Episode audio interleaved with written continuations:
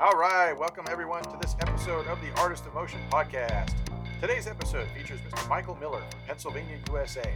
Mr. Miller is an internationally traveled self-defense instructor who spent significant volume of his training in the American Kempo system. He was also an undefeated amateur boxer.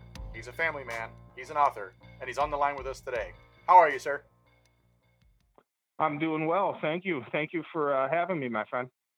I'm looking forward to this one. So, I kind of gave everybody just a quick nutshell dump on uh, who you are, but I want you to really, you know, bring that out in your own voice. So I'm going to turn it over to you and let you give us your background and, you know, where'd you start, where'd you train, where you are today. Okay, yeah, no problem. Okay, so um, I actually started my martial arts training. Actually started when, uh, oh geez, it was back in, uh, it would have been the late, or I'm sorry, mid '80s, and I actually took White Crane Kung Fu, but I took only one lesson because what happened was I showed up. It, eh, one of my best friends, well, actually, he was my best friend back then. Um, he was taking White Crane Kung Fu, and he was an avid Bruce Lee fan, and I was an avid Chuck Norris fan.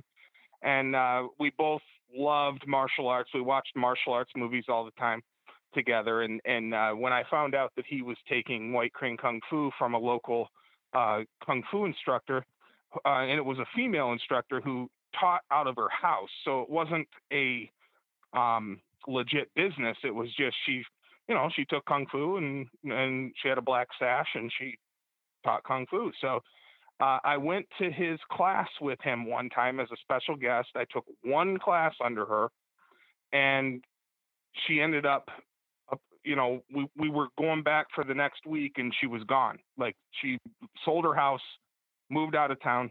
So I had one lesson. And then if you fast forward a few years, um, uh, it was late 1990, right before Mr. Parker passed away, was when I started my Kempo training. And I had no clue about the differences in martial arts, to be honest with you, the differences in styles. I had no no idea.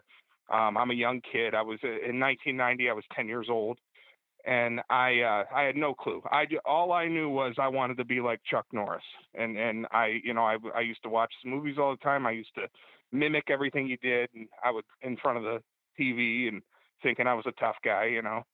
And um, well, then when I started my my kempo training, I didn't know the difference, and I had to go out of town because in my town, I live in Bradford, Pennsylvania. It's a small town. I mean, it's our, our population is like nine thousand people and uh, in my county, which is uh, McKean County, uh, we have about 47,000 people in my entire county. So, I mean, we're uh, so Bradford's not a real big place. So I had to travel a, little, a little out of town to take a um, a martial art, but I really wanted to do it. Well, it ended up that I eh, was taking a kempo um, system, and it wasn't American Kempo. It wasn't Ed Parker's system. It was actually an offshoot of an offshoot of Ed Parker's system. Um, the guy, uh, the instructor's name was Ed Hutchison. Ed Hutchison was a direct student under JT Will. JT Will was originally a Tracy guy who converted to the Ed Parker system under Ed Parker directly. Um, JT Will was a professional fighter. Ed Hutchison was a professional boxer. So I basically grew up in a fighting school um, we didn't do forms hardly. Uh, we did short form one, or at least a version of it, uh, and and uh, long form one, short form two, and long form two. That that was basically the only forms we did at that time as I was going up. But again, I didn't know the difference. I did. I had no clue. You know, I'm I'm 10, 11, 12 years old taking this class, and uh, but I grew up uh, because JT Will was a pro professional fighter and Ed Hutchison was a pro- professional boxer we we sparred a lot. That was kind of like the main thing we did, and we did techniques, self defense techniques. Um, but we didn't really do much of anything else, and we did drills, of course. But um, but anyway, I did that for until I became a third degree black belt, and I went to college. When I went to college, um, I went to college in my hometown of Bradford, PA, uh, University of Pittsburgh at Bradford. It's a branch campus, obviously, of the University of Pittsburgh. And when I went to college, I was a third degree black belt, and I'm like, well, well, I need to, uh, I need to stay active. I don't want to lose what I know. I don't want to lose my skill levels. Um, so when I went to college, I thought I'm gonna I'm gonna start teaching just on the side, like in the gym. So I I actually hand drew a flyer, and boy, it looked like a stinking third grader drew it. But I hand drew this flyer. Uh, I I drew a, a picture of a a guy doing a jump kick, um, and then I just put want to learn karate eh, with a question mark, and I said, um, call me. Here's my number. Blah blah blah. Well, I ended up getting like five or six students, and and uh, the only reason I did it, it wasn't to make money. It was to keep me active.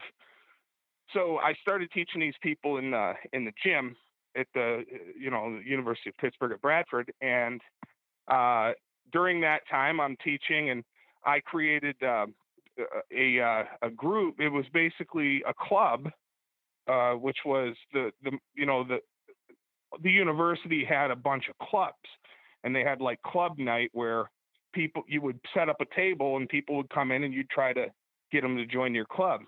Well, I created the uh, martial arts club because I wanted to see if there was anybody interested in learning, and I wanted to see if there was uh, any any other martial artists in the school. And turn come you know it turns out that there were a handful of uh, black belts from other cities and other states that were going there, so it turned out pretty good. But anyway, um, then I started boxing while I was in college, and because I'm like you know I was a wrestler.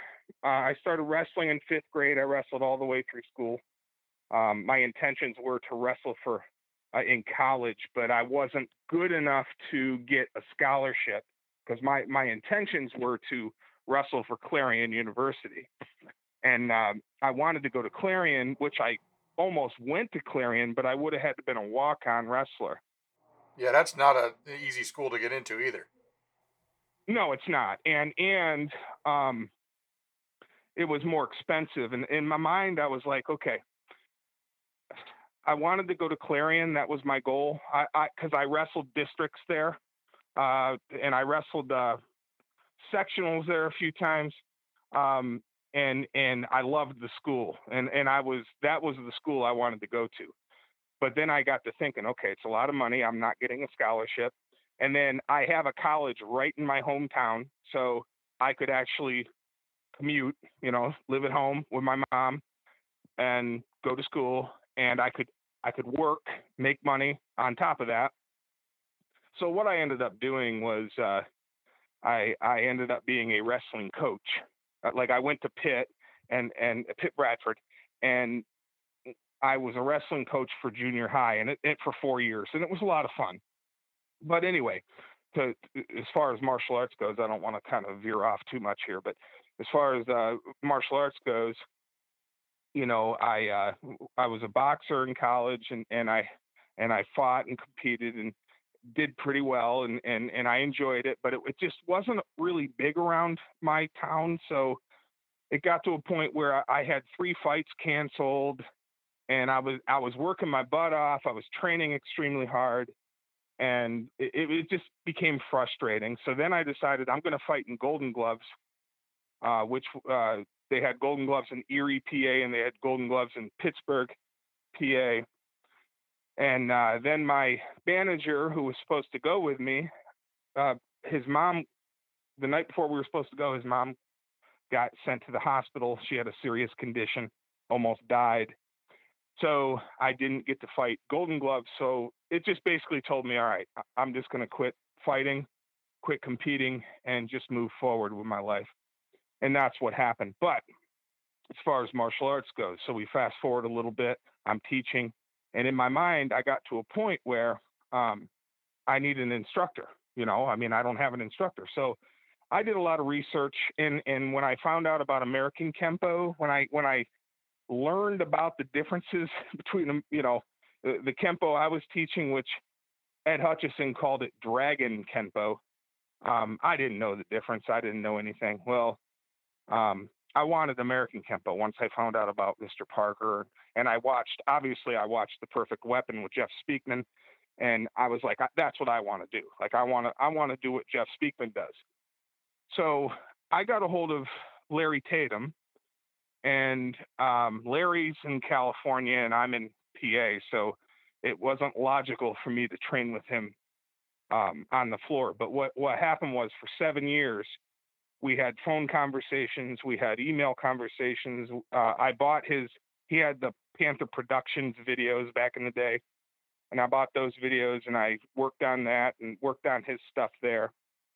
And basically, that kind of uh, that kind of um, molded me originally into an American Kempo student, I guess you'd say. Now I never got rank from him. I never wanted rank from him. That that's not my thing. But um, I just wanted to convert over to the American Kempo system, and and I had no logical way to do that because there was nobody near me um, who was an American Kempo instructor.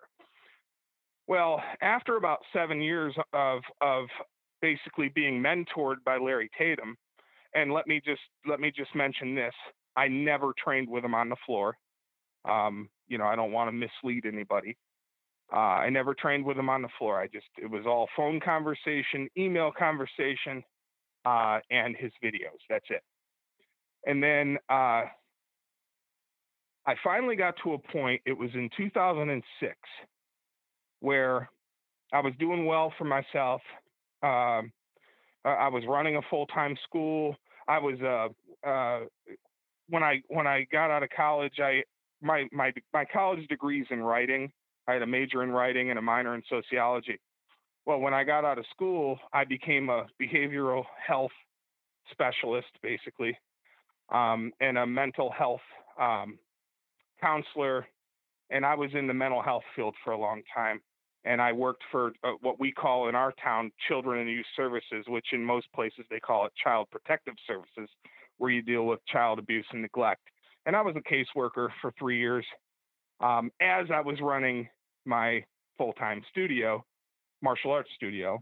And so I got to a point where, okay, I can actually travel now. I can afford to travel. I can afford to get be on the floor with somebody and uh, Tom Bleecker and Joe Hyams had written um, the Journey, the original Journey, and I read the book. I bought the book, read the book, and and I was basing. I want one of these people to be my instructor, so I, you know, I emailed most of them. Um, you know, Huk Planas, uh, Dave Hebler, Reiner Schulte, uh, Mike Pick, Sean Kelly, all these guys and and the first person to get back to me was Sean Kelly. So um, we had a uh, we had a great. He told me to call him. We had a great conversation, and this was like a, this was in uh, June 2006. And needless to say, make long story short, he told me that he would accept me as a personal student if I was willing to do so. So I told him, let me let me you know let me uh, get back to you because I just wanted to see if anybody else would get back to me and, and I wanted to weigh out my options. Well, needless to say, I waited about three or four days and, and the only person out of the seven or eight people I contacted to get a hold of me was Sean Kelly. And he got a hold of me like an hour later. So, in my opinion, I, I, that meant a lot to me. So, I called him back up and said I would accept his offer. And um, and I became a student under him in uh, June 2006. The first time I trained with him on the floor was November 2006, and we were I was under him for 12 years. And uh, what I can say about that, and we're and we're still good friends and everything. Um, what I can say about the time I was with Mr. Kelly was he is the one that opened the most doors for me in the American Kempo system by far. Um, I started training under Joe Lewis and I started training under Bill Wallace because of Sean Kelly. I I met Mike Pick, I met Dave Hebler, I met Reiner Schulte, I met uh, uh, all these other people um, because of him. But Jeff Speakman, I trained with Jeff once, and that was at Sean Kelly's camp. So um, what I can say about Mr. Kelly is without him, I wouldn't be anywhere near where I'm at today. And uh, it just so happened that we both were kind of on different paths. After being with him for 12 years, we, we were on different paths in our lives, and we just mutually decided to move to move on. And uh, which was 2016, I believe, is when um, we moved on. But uh, but again, we're still friends. I still respect him greatly um, as far as that goes, as far as what he's done for me and what he's taught me. And then after that, um, I joined the International Brotherhood of Kempo as a as an instructor, and and uh, that was founded by uh, Sabora Chan and Dan Mack. And uh, we, there's a lot of there's like 12 of us who are instructors. Uh, you got uh, Angelo Collado and uh, you know Sabora Chan, Dan Mack, Mark Lawler, Brian Saul. Um, you've got uh, Mark uh, Nuar, we call him Monty. Uh, you know, we've got uh, Steve Stewart from Canada.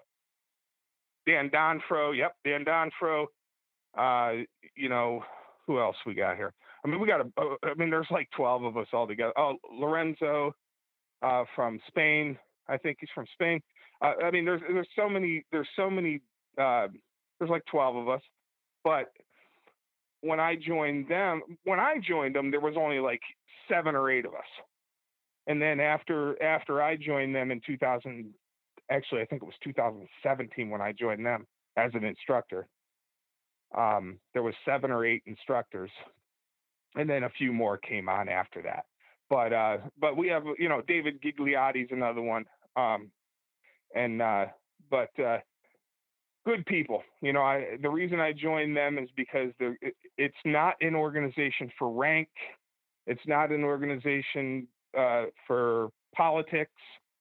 It's just a bunch of good people training together and teaching together. And that's why I, I really love the International Brotherhood of Kempo and, and, and we're all good good friends, good people, and we we we enjoy it. So after I joined the International Brotherhood of Kempo, I've been teaching there for about four years now uh, for them. And then um, back when I started training under uh, Mr. Kelly, I uh, I basically got grandfathered into training under uh, Grandmaster Mike Pick, uh, Grandmaster Dave Hebler, and then uh, Master Reiner Schulte, who's now a Grandmaster. Um, and I le- I trained a lot with all those guys for years. And then uh, Dave Hebler kind of went his own way because I was a part of the CKF, and, and Dave Hebler went his own way. So it was basically me and Mr. Kelly and Mr. Pick and Mr. Schulte. And then, uh, and then he, fast forward years later, uh, I was I've been friends with Hebler for years, and I just decided I took I took when I left Mr. Kelly or w- when we parted ways. Um, I decided I don't want an instructor for a little while because I, I kind of want to weigh out my options and figure out what I want, you know, and and and who who I trust to be an instructor. So, uh, Dave and I have been great friends. We talk all the time. I actually will talk about this, but I actually wrote his book for him, um, uh, co-authored it uh, for him, the Elvis Experience. It's called, but we'll talk about that later. But, um, but uh, finally, I was like, I called Dave up and I said, hey, you know, I've thought about it for over, it was about about a year and a half, two years, and I asked him if I told him I'd be honored to be a direct student under him if he would accept me, which I knew he would. But um, so I became a student under Dave Hebler, and so that's who I'm under now. Um, and uh, but that's basically, I know it was kind of long, but I guess it's the shortened version of my Kempo journey, I guess you'd say. Okay, and then what you mentioned you had studied some other things along the way too. Just for context, what else have you studied besides the American Kempo flavors? Okay, yeah. Well, other than uh, I already talked about boxing, I already talked about wrestling, but other than that, uh, I, I studied Joe Lewis fighting systems directly under Joe Lewis. I was I became a student under him in 2000 and what was it 2008. I became a student under Joe Lewis in 2008 under Joe Lewis Fighting Systems. he died in 2012, so I, was a student for the last four years of his life, basically. Um, and I've studied under Bill Wallace. Bill Wallace uh, uh, Superfoot Systems, he calls it. Um, and then I studied modern Arnis. I study that under Datu Tim Hartman, who who's from Buffalo. Buffalo's an hour and a half away from me, so um, I've done modern Arnis under him. Um, I did do uh, J- Brazilian Jiu Jitsu, Gracie Jiu Jitsu, and um, under four different lineages, basically. Uh, let's see, what else? That's pretty much that. Uh, you know, I don't want to count the stuff that I did for like two weeks or that I did for a month or whatever. But the stuff that I'm mostly versed in, and I don't consider myself, by the way, I don't consider myself this this stud in jujitsu, but I have had probably six years altogether of four different lineages of jujitsu training. Um, I know the basics. I understand the, you know, I understand the positions, all, you know, all the, you know, the guard, the half guard, the side mount, uh, full mount, and all that stuff. I understand the basic, uh, basic uh, submissions.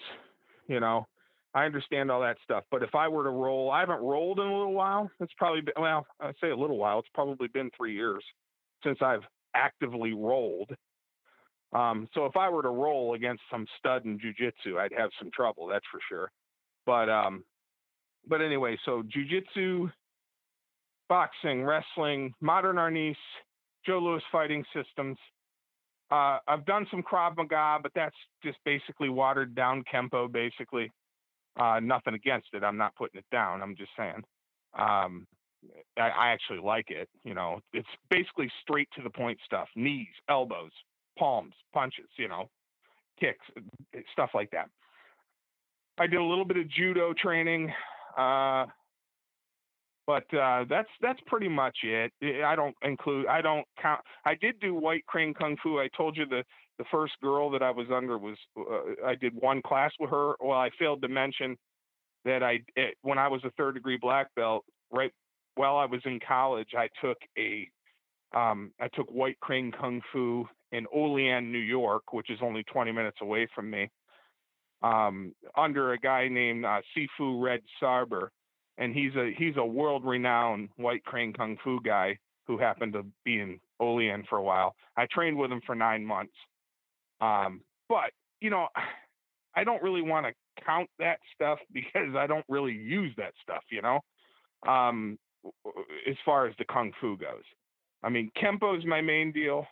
Yeah, that's fair. Uh, just just establishing context for you know what have you trained in, and you know the more things that you train in, it's like learning different languages or learning different subjects in school. It just provides context and perspective for the choices that you make, right?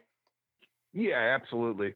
And and uh, because there, you know, there's things that maybe you take a, a weekend seminar in it, you know, and it's like, well, now I kind of have an idea of the way they look at things, you know, and and that's pretty much uh, where I'm at. As far as what have I done extensively, other than American Kempo, in all honesty, it would be boxing, wrestling, uh, jujitsu, and um, Joe Lewis fighting systems, uh, and, and modern Arnis, I guess. But that's about it as far as what I've done to be credible. You know, for like if I were to put it on a resume, you know, to be credible, that's basically what it is. But I I firmly believe in cross training to get different perspectives and to understand things. You know. Totally understand. That's that's more for our listening audience. We we go around uh, as of date of airing right now, we're in 37 countries, which is still mind blowing to me. But you know, there's people out there that have only ever taken one style for you know 10 years, 20 years, whatever, and that's mm-hmm. fantastic mm-hmm. because it, I love the dedication. It just it's missing that perspective that you get from looking at different points of view. And I have to call in a a tie in there. You, you said uh, mentioned earlier your minor was your major was in writing, but your minor was in sociology sociology strikes yeah. me very much as just learning how to understand how everybody else is thinking, right, or how everybody else is processing information. Yeah, absolutely. So it's the same thing as cross training in martial arts. You know, learning those associations and understanding how other styles look at things, other people who trained in other styles think about solving the same problems we're solving.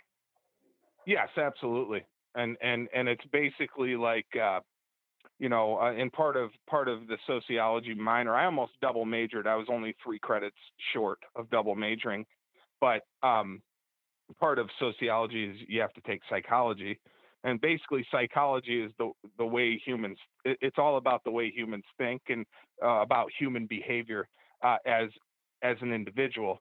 Where sociology is more about group behavior and how gr- groups interact and and and and so on and so forth. And um, that's part of it. That's not the whole deal. But but you're absolutely right with that as far as uh, as far as what you stated there, um, with all the different styles and stuff. Yeah, absolutely. So I have to bring that to the forefront. It's pretty easy to see how, with a major in writing, you came into, you know, being involved in writing books and whatnot. But I'm going to leave that for a second here.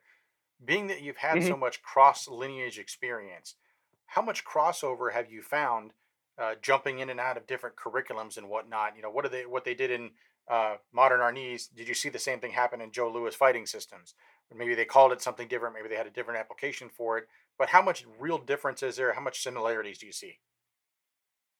Yeah, you know, um, the reality is there's only so many ways to move. You know, um, uh, when when you look at when you look at like geometry and you, and and you look at uh, science and and physics and you look at everything and it's like there's only so many ways to move. You know, I mean, and and every system or style has kind of their focal point, I guess you'd say. Uh, like for instance, judo's mostly about throwing, even though they do have other stuff and and jujitsu's mostly about you know submissions and ground game but they do have some stand up and they do have on that stuff.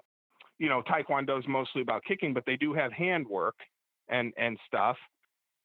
And you look at uh, modern arnis uh, they're they're mostly about weapons and what's interesting obviously they're a filipino system and what's interesting about the differences between american systems and Filipino systems, um, you know, in America, when we if we learn like like for instance American Kempo, obviously that's what that's what my main deal is, and um, you learn empty hand fighting first, and then you learn weapons. You know, it's like uh, okay, so we're going to start with our empty hand, then we're going to put a stick in your hand, then we're going to put a knife in your hand, and then we're going to talk about firearms and stuff. Whereas in the Filipinos, they teach you weapons first because as a kid in the Philippines, you know, you, you've always got a big old knife or sword, uh, you know, cutting cutting all the, you know, all all the grass and everything.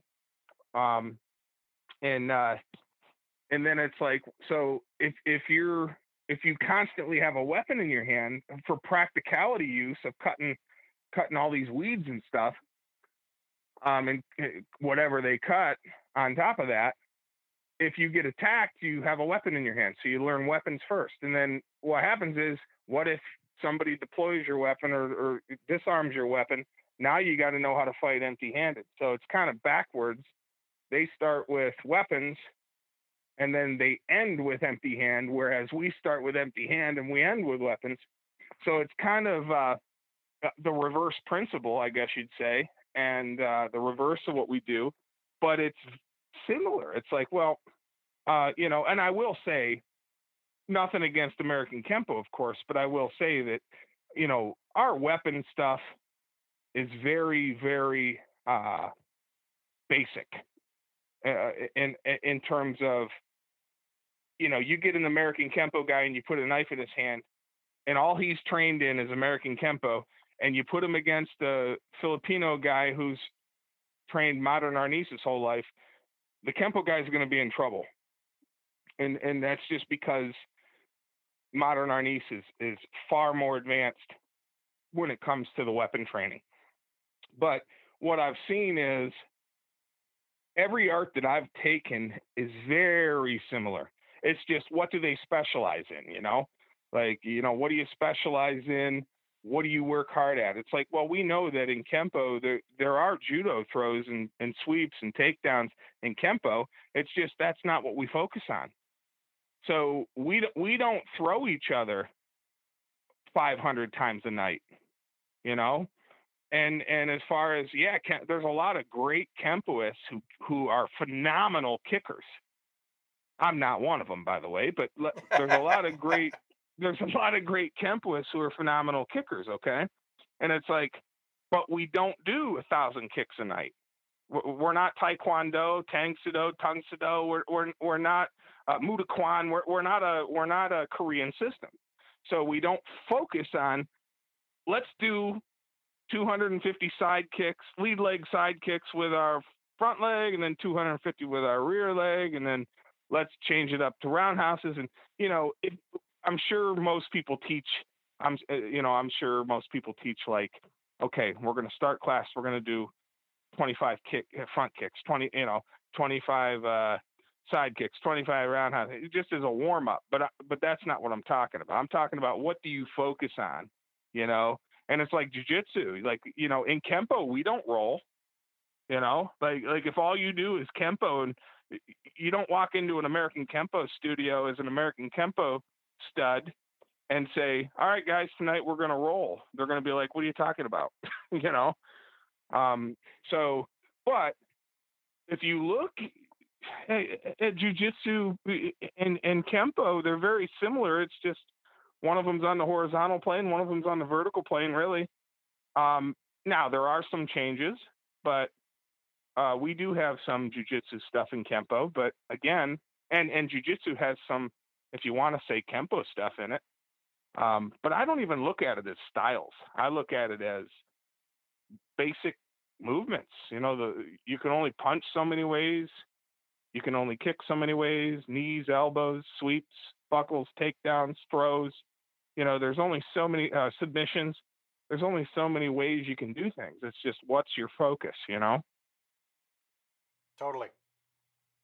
Yeah, that's where I was coming from. I just kind of wanted to get your perspective on that one. Sure. So, right on let me back up again here a little bit. So, you went from training, getting up to third degree black belt, going to college, starting a club. How did you transition from starting a club, going to college, into opening up your own full time school? That's a good question because I do have a lot of background that I didn't mention as far as opening up a school. Uh, it was 1997 slash 98 when I started teaching, and I had five or six people and I was teaching at the the gym, which I told you at, at the um, university. Well, what had happened was they did the university had this uh, uh, newspaper, okay, that they and, and they were always writing articles, and they had this newspaper that came out every week. Well, someone got wind that I was teaching. They one of the writers, and they interviewed me, and they put this big article in this this this newspaper that they had well, the athletic director of the uh, university read the article and she confronted me and said, You got to stop teaching here because of liability purposes. Because I wasn't teaching for the university, I was just using their facility to teach my students. Yeah, I can't imagine why that might be a liability issue. Yeah, yeah, exactly. Which I didn't think anything of it at the time, but um, when she said that, I honored. Obviously, I honored her her request, and I said I, you know, and I apologized to her, and uh, I I'm like, what am I going to do now? So I I lived at home uh, with my mom, and and we had a garage. So I decided to turn our, and my mom didn't use the garage as a as a for her vehicle. So I decided to turn our garage into a, a a dojo basically. It was small, small garage. I mean, I could have only had 10 people at best fitting in there. So I went in there, you know, I talked to my mom about it. She was fine with it because we weren't using it. We were just using it for storage. And what I did was I, uh, I got a hold of a guy that I knew real well, and he, he had some old wrestling mats. So he gave me this wrestling mat that I rolled out so we're not training on pavement. And uh, so I had a wrestling mat in there, and and it fit the whole the whole deal because it wasn't a big garage.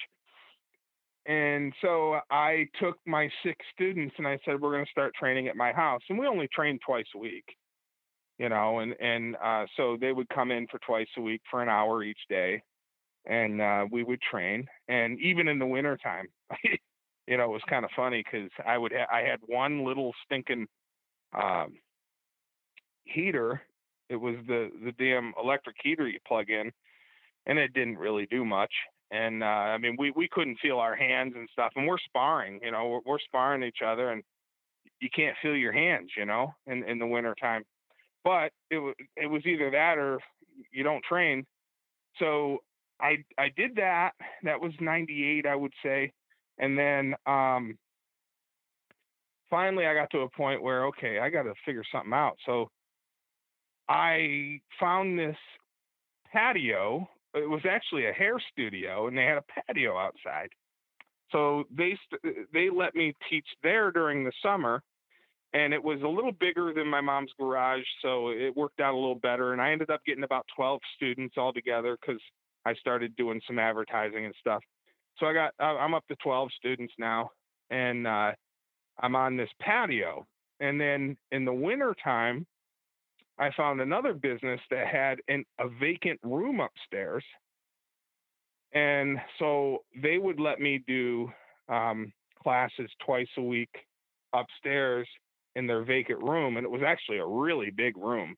I mean, I could have fit probably 30 students in there, maybe 40 at a time.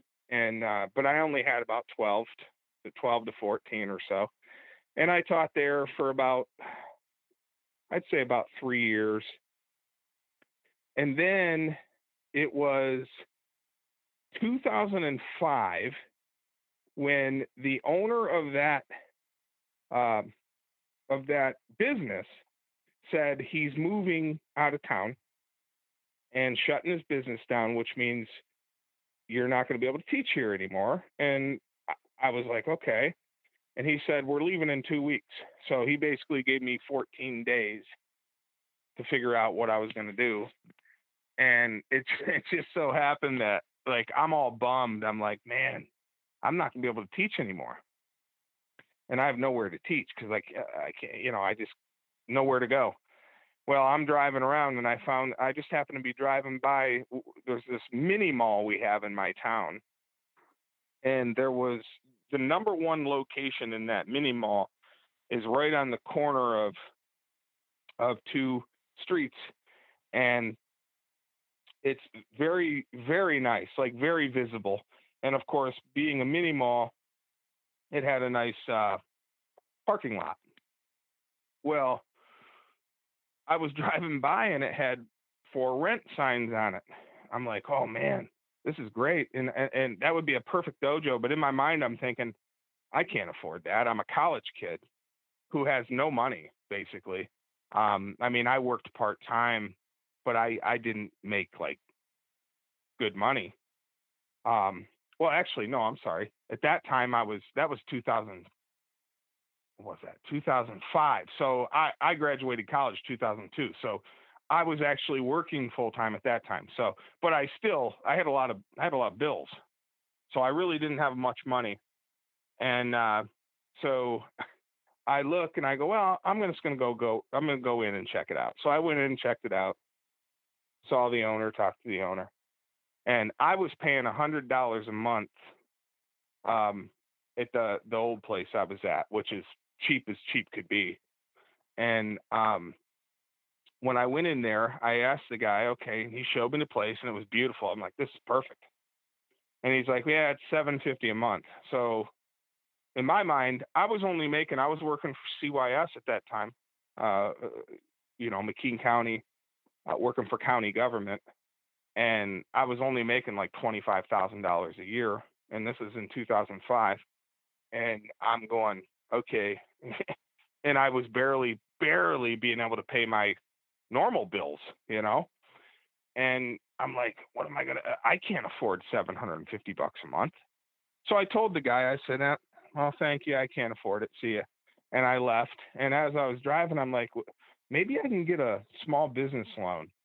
You know, I was thinking, you know, because we have this, uh, obviously several banks in the town, but th- this one p- bank in particular that I was aware of, they kind of uh, they give you small business loans uh, and, and small personal loans uh, without have, having to have great credit. Because back then, my cre- I didn't really have credit that much back then. Well, so I went down there, and needless to say, I ended up getting a three thousand dollar loan, uh, and it actually was a personal loan. It wasn't a business loan. So I called the guy back up right away. I said, "Hey, you still got that place available?" And he said, "Yeah." And I said, "All right, I'll take it." And he wanted, you know, first and last month's rent and the security deposit. So I got a, I got the, you know, I got the uh, three thousand uh, loan, and I think it was, you know, first and last month's rent, and he wanted like three hundred bucks or something for security deposit or something like that. I can't remember what it was, but it was close to two thousand. So I had about a thousand, little over a thousand left. That I thought, okay, um, I already paid for the first month, um, so I'm okay there. And, and in my mind, I was like, if I have a storefront, because I've I never it, up until that point I didn't have a storefront. So if I had a storefront, I know I'll get more students. And to fast forward, I, it, that was in April 2005. I opened my doors uh, uh, as far as a legit uh, storefront, legit commercial karate school, basically. So it was April 2005, and uh, so one month later, I, w- I, I went from 12 students. Uh, one month later, I was up to 40 students. So I went Dang. from 12 to 40 in one in one month. And then a month later, I was up to 60 students. So so we're looking at I went from 12 students in April, and in June I had 60 and uh, and then I did it kept building. I got up to 90. It was like 94 students, which is huge in my town because we, like I said, we only have 9,000 people in my town. I mean, it's a small town. Uh, Just out of curiosity, what was the square footage of that dojo?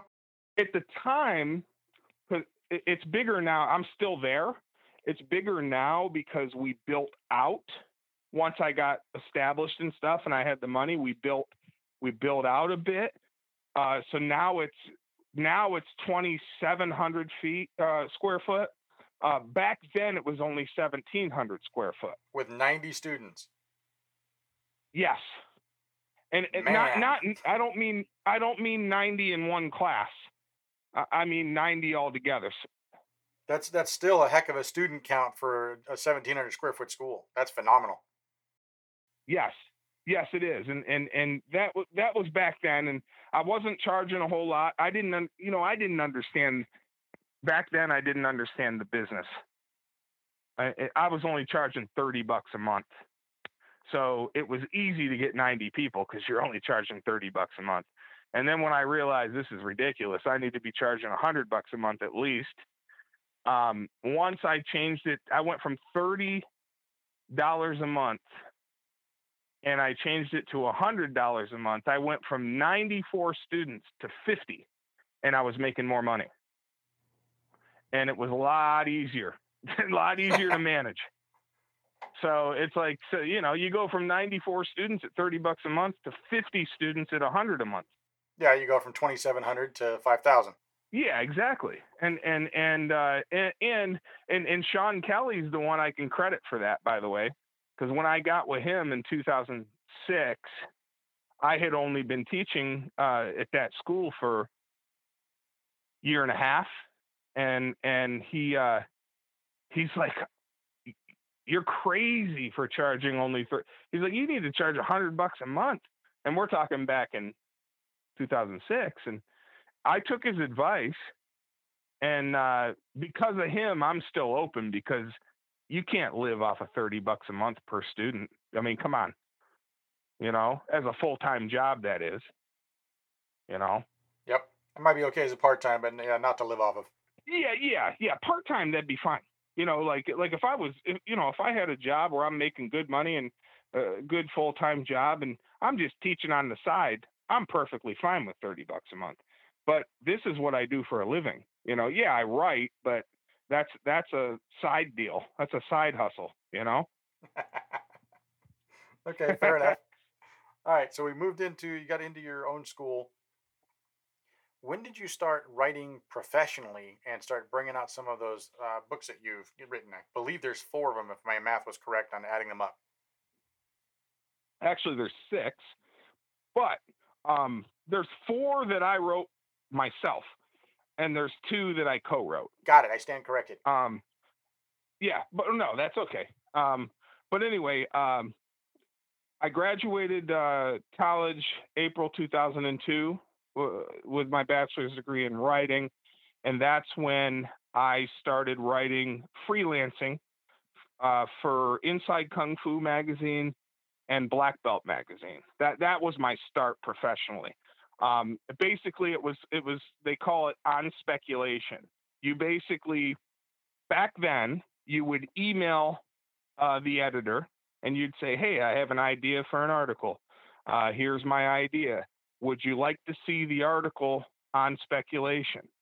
And if they liked the idea, they would say, "Yes, please send us the article." So you'd have to write the entire article, and you would you would email it to them and if they liked it, they bought it. And if they and and, and they would buy it from you for uh, let's see, Inside Kung Fu paid a hundred bucks an article. Uh, Black Belt paid two hundred and fifty dial or two hundred and fifty dollars an article. Um, so uh, I was fine with whatever because I wasn't doing it for the money. I'll take the money, of course, but I was doing it for publication credits.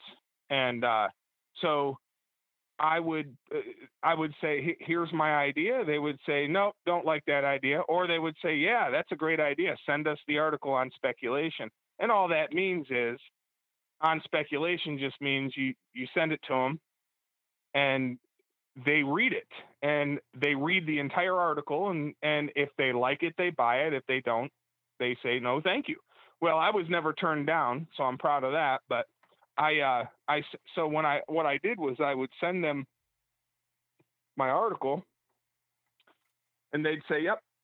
And when they bought it they would they would send you a check you know but they didn't send you the check until after it was published.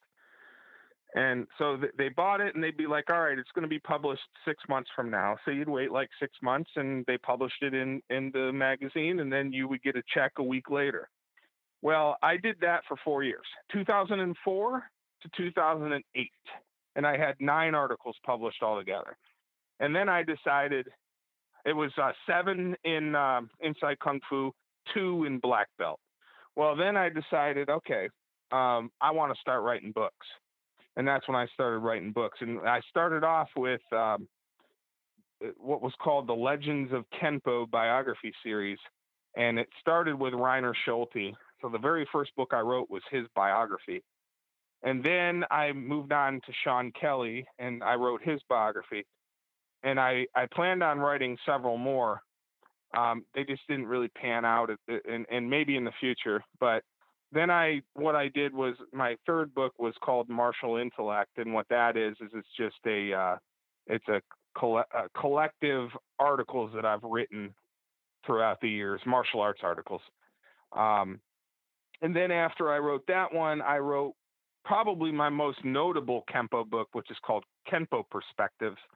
And what that is is I I just I came up with this concept of, you know, we all know that American Kenpo, you can put 10 black belts, American Kenpo black belts, or even seniors, let's just say seniors. You put 10 American Kenpo seniors who all trained with Ed Parker in one room. You ask them the same question, you're going to get several different answers. And that's what I love about American Kenpo is the fact that there is no one way. And uh, so I'm like, you know, what would be awesome is if I could get a bunch of seniors and I just come up with all these questions and I ask all these seniors the exact same questions and I put their answers in a book. And so I came up with the concept. I'm like, that's a great idea, and I I mess I, I contacted all these people, and I ended up getting 15 of them to agree to it. And I came up with 33 questions uh, regarding the Kenpo system.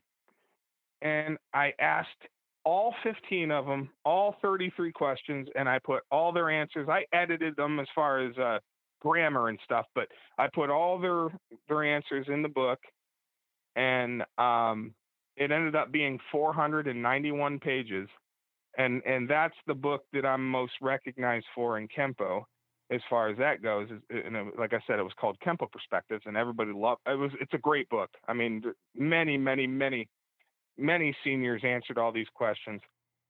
Available on Amazon.com. Yes, yes, yep. That it's available on Amazon. Um, and again, great. It's just I've gotten so much feedback for that book. That that's the book that I've gotten the most feedback for, to be honest with you. Um, yeah, positive feedback of it's a great book, and people still promote it on on Facebook all the time, tagging me in it. But yeah, five um, star rating on Amazon. It, just, just yeah, you know, absolutely. Quick plug there, you know. Yeah, yeah, oh yeah, yeah. Uh, we we've had several ratings on there, and uh, I think I want to say around 20. I can't remember. Um, but but yeah, it's a five star rating. And then after that book, Dave Hebler, who's now my instructor, but at the time he wasn't, he called me up and and asked me to write his book for him. Um, uh, uh, uh, he he wanted to write a book. He, what he had done was he did what's called uh, he did a DVD. Uh, it was an interview that he did somewhere, and I, I don't remember where he did it, to be honest with you. But it was basically whoever it was flew him in. Um, the whole premise of it was they're flying him in.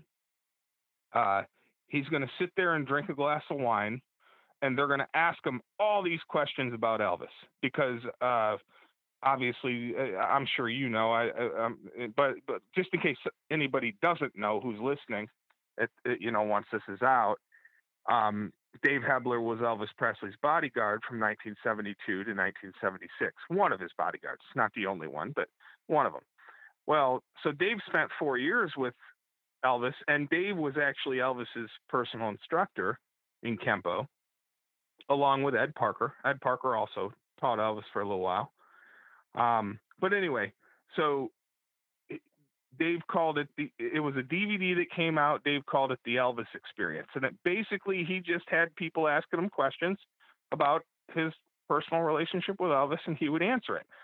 Well, he wanted to come up with a book about his experience with Elvis, um, and he wanted it to be about Elvis the person, because everybody knew about Elvis the entertainer, and and you know everybody knew about Elvis as like this icon, but he wanted people to know about who Elvis was as a person. So he asked me to write the book for him, which I did. Well, I'm technically a co author because it's his story and it's from his voice, you know. Um, so when you read the book, it says, "Yeah, I met Elvis and this and that." So it's basically his his voice, but I'm the one that wrote it. Well, anyway, uh, it's a great book, and and that's the best selling book I have, but it's probably because Elvis's name's on it, and it's because Dave uh, was friends with Elvis, you know, so that makes it a, a, a bigger deal.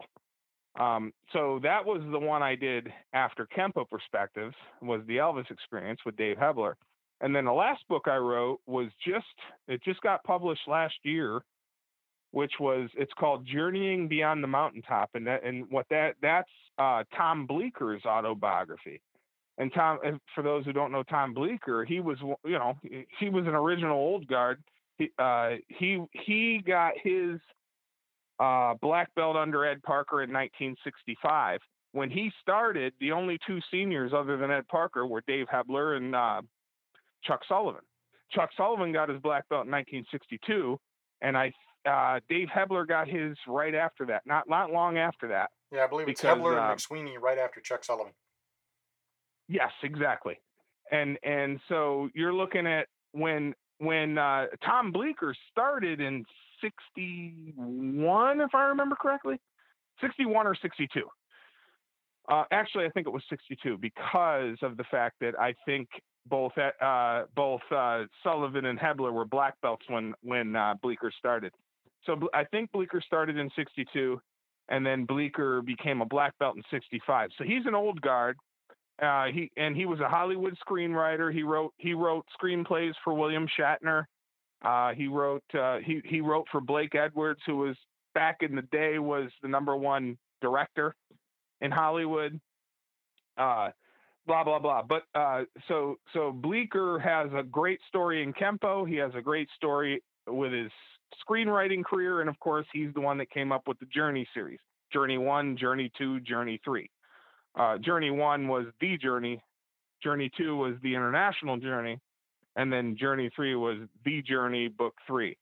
And um, so he did all that. Plus, he also wrote the number one book about Bruce Lee because he was good friends with Bruce Lee. Uh, and he trained with Bruce Lee, and they actually lived in the same complex together. Blah blah blah. Uh, basically, read for those of you who are interested, read his book. It's called Journeying Beyond the Mountaintop. Also available at Amazon.com. Yes, and and I was honored to uh, that he asked me because to me, you know, I mean, I'm a writer, but I'm not of his caliber. And to have him ask me to write his book, now, don't get me wrong, he, he put in more work than I did. But to have him ask me to be a part of this, that meant a lot to me. And uh, and I'm very proud that that that we wrote that book, and, and we've gotten a lot of good feedback of that as well. And uh, but yeah, so that's uh, I, so that's the six books I've written. I'm currently working on two more, and I, and I've got I've got about ten in the pipeline, but I've only I've been working on two right now. Can I bait you into giving us a preview? Sure. Yeah. Yeah. Uh, the one I actually started this one about. Oh, geez. This and when I say I started it, but I, you know, it's been an on and off thing. It was about a year ago and and this one is it's about bouncing. I was a bouncer for five years, um, and I've noticed that there's not hardly any books about bouncing. And when I looked, I because you, you know, as a writer, you do your research. You don't want to write a book that's already been written a thousand times. So I'm like, you know, it would be great to have a book about bouncing. So I did my research, and there's only two or three books I could find on bouncing. One of them was called uh, A Bouncer's Guide to Barroom Brawling, and that was by Peyton Quinn. And and that book, I have. By the way, I have the two main books on bouncing that are that have ever been written. Um, and uh, A Bouncer's Guide to Barroom Brawling was one of them, and that was basically just about brawling, like how to deal with different types of brawling. And then the other book was called, uh, it was by Marc the Animal MacYoung, and it was called Pool Cues, Beer Bottles, and Baseball Bats.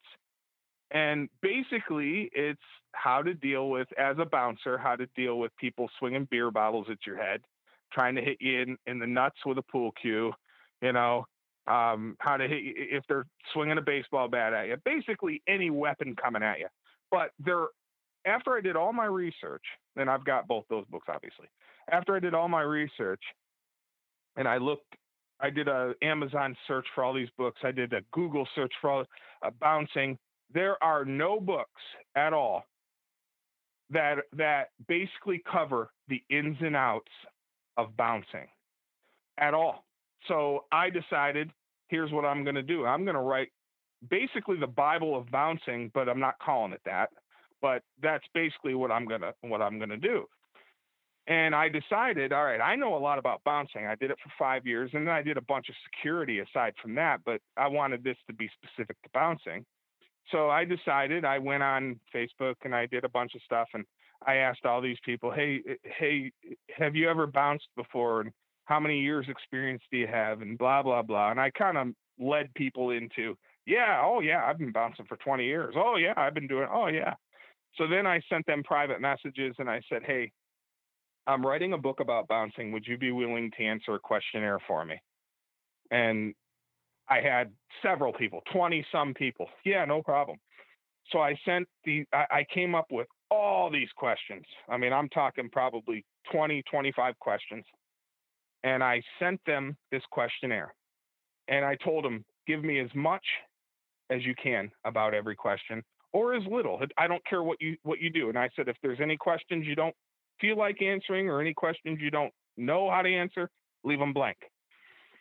And of course, uh, and I know you know Richard Post. You he was one of the interviewees that you've that you've had, and Oh, yeah. and Richard was one of the guys. He was one of the guys that uh, that uh, answered my questionnaire for me, and he gave me a lot of good stuff.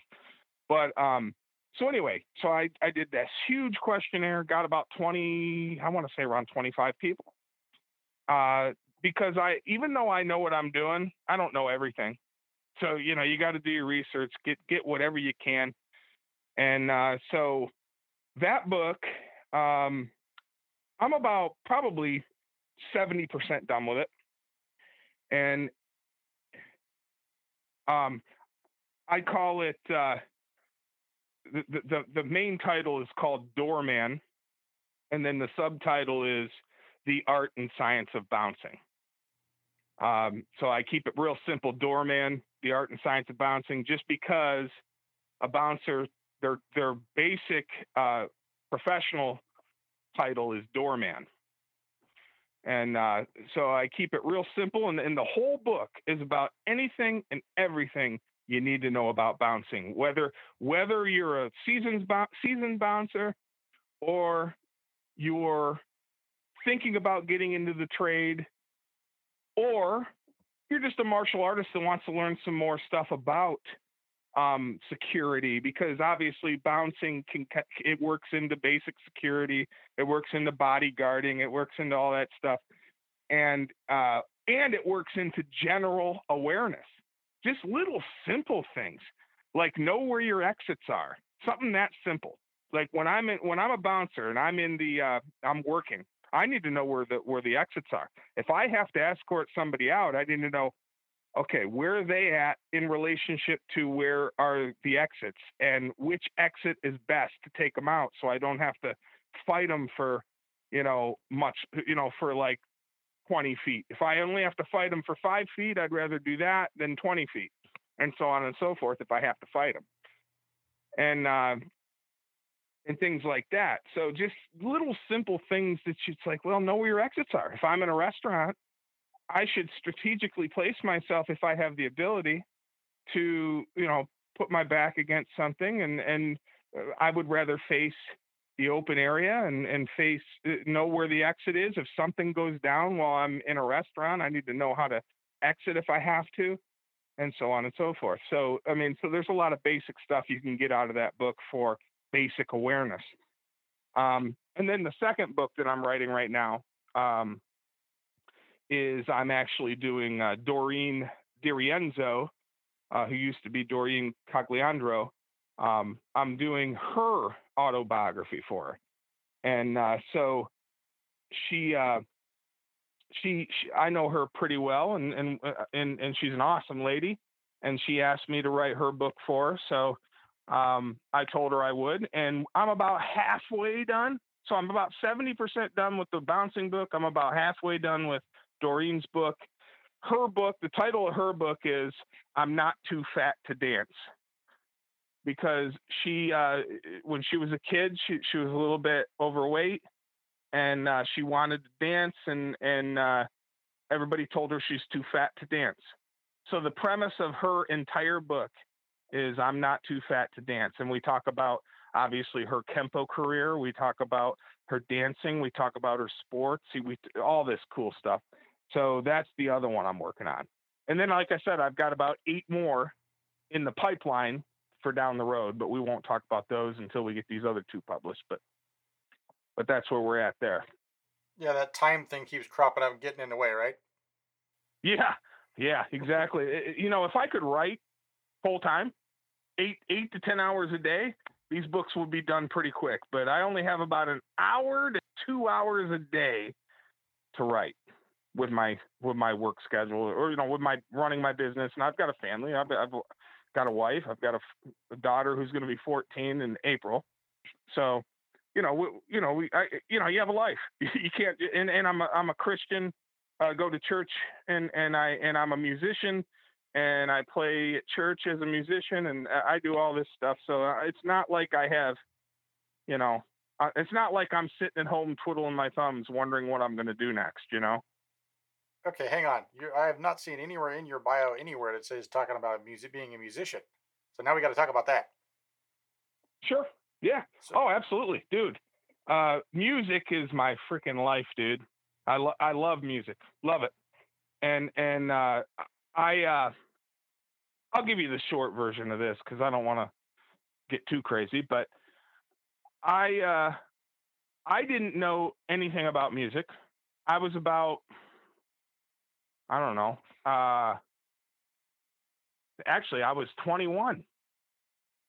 I, I believe I was 21, and I was in a in a bar, and they were doing karaoke, and I didn't know I could sing at all. I had no clue.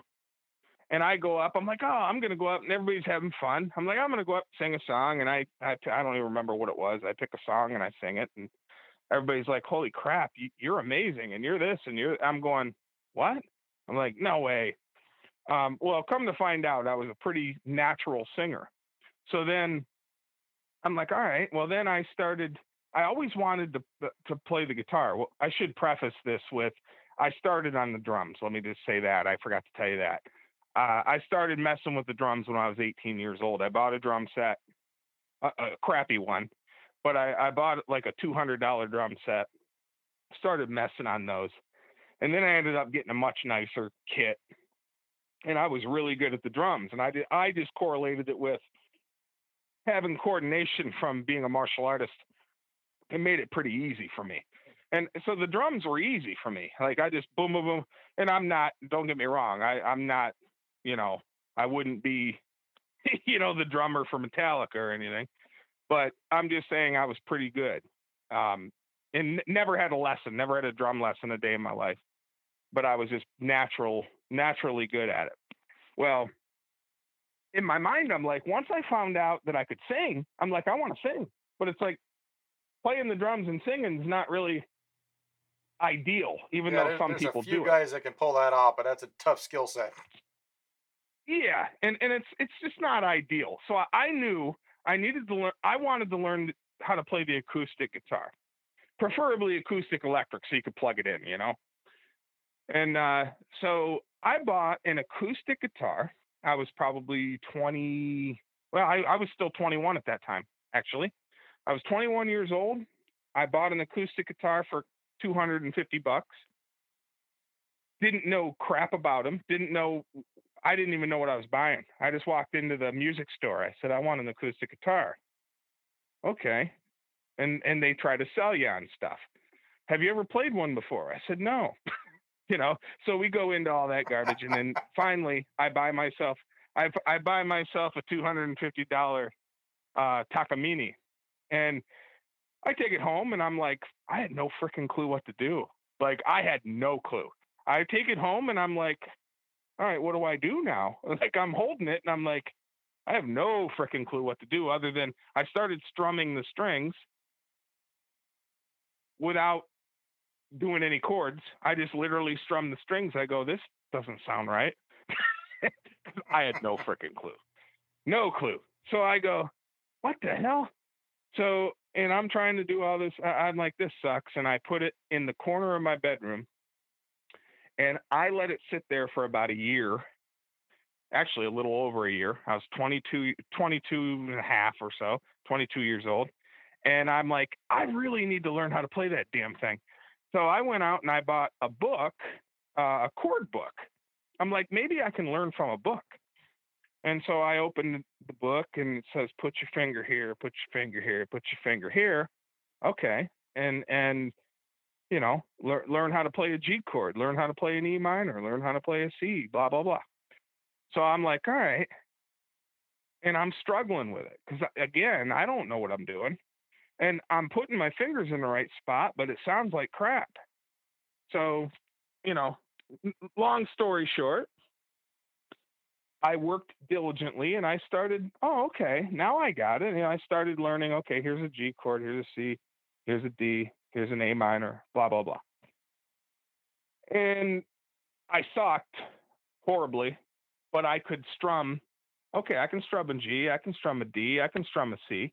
So I did all that, but I couldn't play a song because there's a big difference between putting you taking 12 seconds to put your fingers in the proper position for a C chord and then strumming it and then oh I uh, give me 15 seconds I got to take it from the C to the D. And and it's like you can't play a song like that. Like you need to be able to go from c to d like now. Why that you record it then play it back at you know 15 speed yeah yeah so back then i'm like oh geez this is and and you know i started getting frustrated again but i kept going kept going well then one of my best friends well actually he he he was my best friend at that time he's still one of my best friends but he was like my main my main best friend he was one of my students he is a phenomenal guitarist. And, and when I say phenomenal, he could be famous. He's that good. And um, I decided, I asked him, hey, his name's Randy. I said, Randy, you, you, you want to like get together and start practicing some music? I'd like to, I'd like to actually like play out someday, you know. And Randy had played in several bands. I had up until that point, I never played in a band day of my life. Randy was kind enough to say, yeah. So he came to my house and we would play. He, would come to my house once a week and we would play and he would te- he actually taught me a few things and I started getting pretty decent on the guitar. And so we, then I started learning songs and, and blah, blah, blah. So make another long story short. Um, we get together, we start a band, just he and I he did uh, the straight up electric guitar. I did acoustic electric. We both sang because his voice is phenomenal as well. So we harmonized well together. We called ourselves Fluidity, and we played. We played out for three and a half years, and we're talking. We played probably once a month for about three and a half years, and then he decided he wanted to get back into full bands. So he got back into full bands, and then I wasn't playing out again. And then one day, years later, uh, this would have been about six years later, I just I, someone asked me, "Hey, we're looking for a lead singer for our band. Um, would you be willing to to try out?"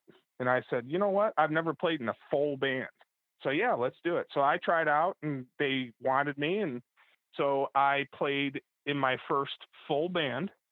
And what's funny is we were looking for a second guitarist because we had uh, we had the drummer, we had the lead guitarist, we had the uh, bass player, and we had me as the front man. Well, my buddy Randy ended up being our second guitarist, and he was actually the better of the two. And so we we were in a band for we played out for about a year and a half, and then I had a bunch bunch of stuff going on in my life. I had to quit the band, and then um, it was about a year later, I got it. I became the front man of another band, and I played with them for about a year and a half. And this was without Randy, about a year and a half. And then I quit that, or we all mutually decided to quit.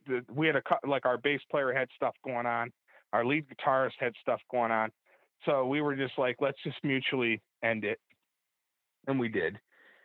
Well, then Randy and I got back together as Fluidity after several years, and he and I have now been back together playing. We now we haven't played in this last year because of COVID, but we've been back together since then. And I also play with another one of my best friends. His name's Tyler, and we do a two-person acoustic thing. So, but anyway, now I'm actually really comfortable as a musician, but it took a long time, man. It was a lot of discipline. Um, but I credit that to the martial arts, obviously. I mean, you self discipline's everything if you want to be good at anything, you have to have self discipline. And I learned that mostly through martial arts. Oh, you beat me to it. I was going to try the tie back here. So, how do we tie back in martial arts and music and writing and all these things? And it comes down to self discipline. Mm-hmm. So, bravo for getting there before mm-hmm. I got there. yeah, but but yeah, it's the truth, man. And to me, it all ties together. Uh, and and just a quick mention, uh, if you haven't read it or anybody else hasn't read it, Tom Bleecker's book, the, the Journey Book Three, I was actually one of the honorees in the book. And my my stories in that book. It's called The Journey Book Three, and of course that's on Amazon as well. But the reason I say that is I'm not trying to you know overly plug things, but it's one of those things where um, my story's in there, and I talk about my music in there. I talk about um, my writing and my Kenpo journey. So it, everything you and I are talking about here basically is in that book in some way. Well, fair enough. That happens to be the only journey book I don't have, so that would explain why I didn't hear about it. yeah, yeah, yeah. You should check it out, man. Um, you know, Angelo Collato's in it. Uh, Sabor Chan's in it. Uh, who the hell? Uh, um, bunch of people, but obviously, uh, I'm just saying Sabora, Angelo, myself, David Gigliotti is another one who's a Brotherhood guy. Four Brotherhood guys are in that book, the four of us, and then and then there's a bunch of other good people in there. Some of them I don't, I've never heard of, but who cares? They have good stories, you know. And that's the whole point, you know, whether it's in the journey or whether it's on this show, it's all about the stories and what the impact is made yeah. on that person, and then in turn, you know, I, I really like to think of um, all of us in the martial arts that have been in it for any major length of time we're all in effect a in the military they would call them force multipliers you know we get trained by mm-hmm. a small group then we turn in, around and train others and then that just perpetuates itself right so for in my perspective Absolutely. everybody's journey there's a reason why if you've been in it for a length of time you stayed in it for a length of time there's a reason why if you made the commitment to become a teacher you are making that commitment to yourself and to your students at the same time Absolutely. Yeah. So how did you, For you know, sure. from in your perspective, I don't think we've covered this part yet. How did you make that transition and how did you feel it was different becoming a teacher versus when you were being a student yourself? Okay, well, that's a great question. Um, my my opinion is this: you should always, always, always be a student. Period. My opinion is, um, being a student is just as valuable and just as important as being an instructor or being a teacher. Okay? Because obviously, the obvious thing is you can't be a teacher without students. So you this you have to always be a student because my what I've noticed is there there's a lot of people with big fat egos out there and I hate and I I don't mean to sound rude but I can't stand that. I can't stand these people that think they're freaking God's gift to anything. And uh, because that's when you stop learning. The minute you stop learning, you you become irrelevant, in my opinion. So, as a student, if you know you are a lifetime student, you know that you are constantly and always going to learn, and you know that you don't know it all.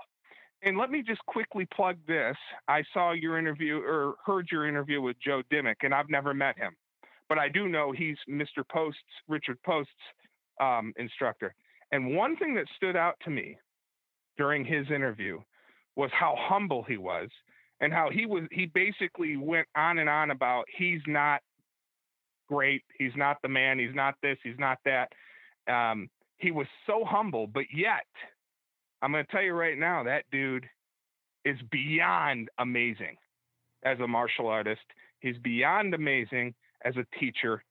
And and the fact that this guy who's so amazing constantly tried to remind you during the interview that listen, I don't even feel worthy of a 10th degree. I know what I need to work on. I know what he, he even said, referred to himself, you know, in the third person. He said, I know what Joe, Joe Dimmick needs to work on. And to me, that was so amazing and so just great. And he's absolutely right. You got Joe Dimmick, who taught some of the best fighters that Kenpo's ever seen, by the way. He was he was being very humble. He taught yeah, no some kidding. of the best fighters. Yeah, he taught some of the best fighters that Kenpo's ever seen. They beat Chuck Norris's team several times, and he was being very humble. Yes, Chuck Chuck's team beat him a, a few times, but if you look at the if you look at the stat the statistics, or you look at every you know you look at the all the results, Joe Dimmick's team beat Chuck Norris's team way more than Chuck's team beat them. And Dimmick, you know what Dimmick says? You know, because you heard him. He was like Chuck Norris is one of the, the greatest martial artists in the world. He's he said he's humble. He's uh, he has manners. He's respectful. He's he's what every martial artist should be. That's what Joe Dimmick said about Chuck Norris. Well, I'm going to tell you that's what I say about Joe Dimmick, and and and it's the same deal. So my whole point is, I know I'm going off on a tangent, but my whole point is, um, even Joe Dimmick, who I think is beyond phenomenal, is reminding us that he's a student and that he needs to, he needs to get better. Well, I am a thousand percent right there with them. Uh, you should always be a student. I don't care how good you are, how great you are, how phenomenal you are. If you think you know it all, or you think you're at your peak, that's where you stop moving forward. So that's why you never try to trick a writer. See that, that that was it, what we call a trick question, and it was exactly the answer I thought it was going to happen. So, oh, cool. Well, well, yeah, and and and then of course on the other on the flip side, as far as being a teacher, the teacher is just as obviously just as valuable as a student. I mean, it, you can't be a student without a teacher, and you can't be a teacher without a student. So it's equal. It's 50-50 playing field. And the way I look at it is a teacher can learn from every student, and a student can learn from every teacher, even if they're a bad teacher you can still learn something. So don't shut anybody off. Make you know, you, you know, have an open mind. Listen to people. You, you know, you're going to learn more from one person than you're going to learn from somebody else. We get that. Um, and you got bad students, and you got good students, and you got great students. You got bad teachers. You got good teachers. You got great teachers. Um, so that's that's pretty much the deal. But for me, uh, to answer your question, I guess uh, directly would be um, I look at myself as always being a student. I'm always open to learn from anybody. I don't care who you are or what I've heard or whatever. And I'm always looking to be the best teacher I can be. I'm always looking to be a better teacher. And and that's my deal. So I am a teacher and I am a student and I look at both of those as equals. I don't I don't strut around, you know, carrying my, uh, you know, semi tires as I think I'm Mr. Big Cat, and and and uh, you know, and and saying I'm a teacher, I'm an instructor. You bow down to me, I'm the man. Ho ho ho. And I also don't walk around as a jackass student thinking I know more than the teacher because I can't stand that either. You know, you got these students that think they know more than the instructor, and I hate that too. Um, so just be nothing for nothing we all should have the same attributes, whether you're a teacher or a student or both, because you're either a student or you're both. So Completely you're either agree. a student or you're a student and a teacher. So um, you should have respect. You should you should be humble. You should have integrity. Uh, you know you should be honest. You should have self discipline. You should practice what you preach um, you, you know, uh, you know, me being a Christian, you know, it's like, you know, for me, I feel like I need to follow, you know, the Christian principles. Um, but that if you're not a Christian, that's fine, you know. So I don't, I don't put that on everybody. But it, it's one of those things where you should have the same work ethics period and and the same respect and and blah blah blah. Don't look on look, don't look down on somebody just because they're a purple belt. It's like that doesn't mean anything. You know i'll be honest with you i've seen i've seen purple belts that'll wipe the floor with some black belts. You know so don't be looking down at people just because they're wearing a different color cloth. Who cares? You know? But anyway sorry about going on a tangent totally agree completely aligned there. I mean, you, you got even the people that have are might not be wearing something that's a quote unquote lower rank for our listeners who may not be familiar with martial arts. You know, I'm pretty sure they've got the idea that you know generally white belts at the at the beginning of training, and generally black belt is toward what I call the middle training. Yeah. But in American society, it has a tendency to mean like you're an expert. Uh, but realistically, yeah, exactly. if you've been around martial arts for any length of time, like when you first get your black belt, what that really means is now you're ready to really explore and really learn. That's just the start of your real Absolutely. knowledge, real knowledge growth. I totally agree, and and it's unfortunate that a lot of people have a different opinion because you are absolutely correct. Uh, I totally agree with you. And anybody that I talk to that really knows what they're talking about um, says the same. Like when you become a black belt, that's where you start. Like that's not the ending point. I mean, come on. You know, it, it, it's like imagine going through medical school. You finally became a doctor, and then you say, "I'm done." You didn't even you didn't even get the practical experience. You became a you got your MD, and instead of getting a job and being a medical doctor for 30 years, you got your MD and you said, "I'm done." What's the point of that? Yeah, I, I don't I don't get disappointed when I see people drop out in the colored ranks because you know a lot of people are there for you know different reasons in martial arts. Some people join, yeah, you know, sadly because they've been accosted or assaulted, and now they're looking for ways to mm-hmm. protect themselves in the future. And that's you know that's the part of it I hate the most. But those are also the people that I really love helping the most.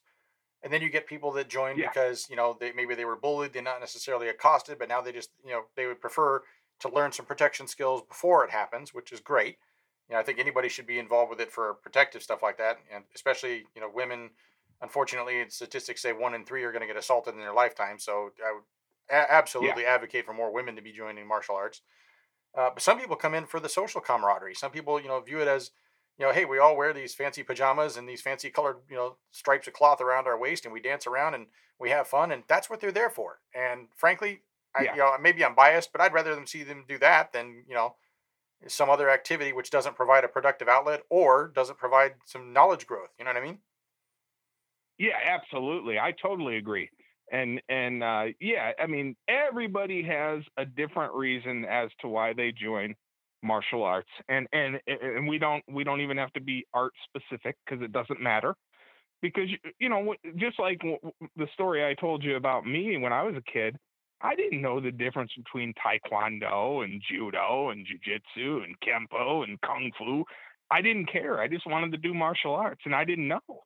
And then as you go through, you know, you get educated, then you learn the differences and and and as long as you understand that there is no one ultimate style because there isn't um as long as you respect everything and everybody it's it's great but uh, but yeah, everybody joins for a different reason. And then what I've found, and I'm sure you have as well, is that you know maybe they join for one reason, and then after being there for a year or two, it's like now they're getting a heck of a lot more out of it than what they even signed up for. Yep, and it's you know you, a lot of this stuff, especially through the first couple levels. There's not a ton of stuff that you're really going to get out of it if you're completely brand new and you're you're not one of those people that really picks up stuff physically that quickly, the first couple of levels, you're going to struggle through them and you're not going to see the long term benefits of it for a while. And you have a lot of people across the industry that drop out. I think the industry is still around a 50% dropout level. So what that means is you have if you have a 100 people that join at the same time, you know, that never happens, but just for the sake of argument, 100 people join at the same time, yeah. 50 of those are going to make their first level graduation. And then 25 of those are going to go on to the next level. And then, you know, 13 because you can't get 12 yeah, and a half. Yeah, you're you know, right. It, it goes up by 50%. You you know 50% attrition rate each level. And you know, I, I don't worry so much about the people that kind of dropped out at the initial levels. I kind of wish they would stay a little bit longer than that. Typically when you get towards the the middle intermediate high you know high intermediate range of the underbelt system, so that means people before black belt level, by that point you've gotten a decent handle on self-defense to the point where you know I'm not as worried about you in a self defense situation, and maybe that's all you were looking for, and that's fine. The ones that bother yeah. me are the ones that drop out, you know, at that first level or the second level, and the ones that bother me even more, like you said, are the ones that okay, great, I got my black belt, I'm done. Uh, yeah, exactly. Those are the ones that really bother me because then you get the guys out there that are running around going, "Yeah, I got my black belt 20 years ago. Yep, I'm a black belt. Okay, cool. What have you done with it since then?" Uh, yeah, exactly. No, not a much. I got it back. Yep. Okay, cool. So yeah, you earned a black belt. Cool. You were a black belt in my book. Great. Got it. Yes, and, and it's funny. It's funny you say that because I I tell people that all the time. I'm like, the people who say, okay, let's say they quit 10 years ago, right? And, and they say, hey, I'm a black belt. I'm like, no, you used to be a black belt. You were a black belt. You earned it, but you haven't done anything in 10 years. So it's like it would be like me saying I'm a surgeon, but I you know, I retired 20 years ago, but I'm a surgeon. No, you used to be a surgeon. You are not an active surgeon anymore. That's so funny. My my first teacher used that exact same analogy so many times. It's like you want the brain surgeon who retired 20 years ago to operate on your brain? Yeah, exactly. You know, I mean, respectfully, I would love to have him in the room or her in the room when I'm having my brain surgery done. I'm just not necessarily sure I want them operating the tools. Yes, exactly. Because they still have the knowledge in most cases, I guess. They might not be up uppity up 100%, but they know a hell of a lot more than most people. and they know a hell of a lot more than me. So I have no problem with them being in the room, Yeah. just maybe not running the tools. Yeah. But I'd ra- yeah, I'd rather have the active surgeon who who has done 12 brain surgeries in the last week. I'd rather have them do it on me than Right. the one that the last time he did a brain surgery was 15 years ago. Right. Now No flip that around. If that person, you know, is coming in to sit on a board to see if a new student is ready to graduate as an MD, I'm perfectly fine with that. You know, if that same Oh, person who got their black belt Yep. 20 years ago wants to come sit on a promotion board to see if these new people, you know, are up to speed and to get their black belts, I'm fine with that too. Yeah, I totally agree with that. Absolutely. You know, that that's an entirely different equation. Yes, it is. Yes, it is. So that's awesome. I, I love hearing all those stories about you know being student teacher relationships because I completely agree with all of that. You can't be a good teacher without being a good student, and you have to be a good student before you can become a good teacher. But I wouldn't be doing my due diligence if I didn't you know prompt you to give us a little more about what being a teacher means so much because you've traveled around the world teaching. I know you've had thousands of students by this point. How about one or two of those stories, or maybe even more of those if you want to share them? But what are those stories about people that you've impacted and they've come back and said that their life's been changed because of studying and all of that good stuff? Okay, yeah, yeah. I mean, I you know, for me, number one, it's a blessing to be a teacher, to be a martial arts instructor. I mean, uh, to be honest with you, I never intended on being a full-time martial arts instructor. That was not my plan. Um, as a Christian, uh, you know, I follow, I try to follow God's word as much as possible, and um, and as a Christian, uh, my, you know, uh, you know, we have a plan, and and our higher power has a plan, whatever your higher power is. And in my case, um, my plan was I'm going to graduate college with a writing degree, and I'm going to become this amazing writer, and I'm going to become a full-time writer, and and what I'm going to do is I'm going to teach uh, martial arts part-time, um, whether it's at a commercial studio or whether it's out of a garage or something. I didn't know. But my goal was I want to be a full time writer, I want to be a part time uh, martial arts instructor. Well, God's plan was different for me, uh, and and it, and it, it it basically went the other way. Uh, I became a full time martial arts instructor and a part time writer. Um, I will say that um, I think it, it, I think that it was the right thing. I mean, I, I'm hoping that in, in the future, I'm, I'm going to be, uh, I, I'm always going to teach. I'm always going to teach martial arts, uh, even as long as I can walk or whatever and talk. Uh, I'm going to teach martial arts. But I want to, I, I really want to uh, focus a lot more on my writing on top of doing that. But anyway, um, you know, for me, helping people changing people's lives in any way I can is is something that's extremely important. And I feel that you know, you know, as a Christian, that, that that's what you're supposed to do. You're supposed to you're supposed to be a, a light in everybody's darkness, basically. Um, no matter how bad of a day somebody has or how bad of a of a situation someone's going through, if you can do anything to help them at all, it means a lot. You know, it's like, uh, I mean, it, it, it's just one of those things where, uh, you know, just a little tiny, tiny thing can mean a lot. You know, like in my mind, I can say, well, this this doesn't seem like much, but I don't know what that person has been through throughout the day or throughout whatever, right? So it's like uh, I, you know, um, it it it's like um, it could be like a little something as small as a grain of salt, and and I think that okay, it's a grain of salt. It's not going to mean much because you know one of the things, one of the other things I like to do is I like to cook. I mean, I'm no Bobby Flay by any means, but I like to cook, and and uh, and it's one of those things where you can't put one grain of salt in in whatever you're cooking. Like salt is the the motherhood of what you cook. I mean, you need to have a good amount of salt on a lot of stuff. And uh, you know, the professional chefs will tell you. I watch the damn, uh, I watch the uh, cooking channel, food channel all the time, and they're always saying uh, you need more salt, more salt, more salt, more salt. So if I only put one grain of salt in there in a in a meal, it's not gonna it's gonna be bland. It's not gonna taste great. But if you put one grain of salt you know, in somebody's life, uh, that's a different story. You know, even a smile. Maybe somebody has somebody's had a horrible day, and you just look at them right in the eyes and you smile at them, and next thing you know, it just changes their mood.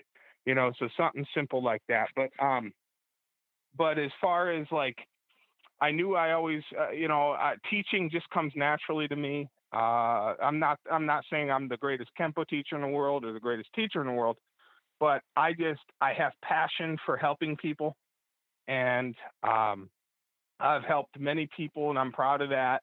Uh, just in my own just in my own studio, I have taught over well over a thousand people in my.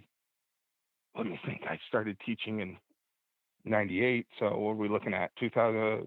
We're looking at about 22 years, 23 years of teaching. So I've I've probably taught a little over a thousand people just in my school.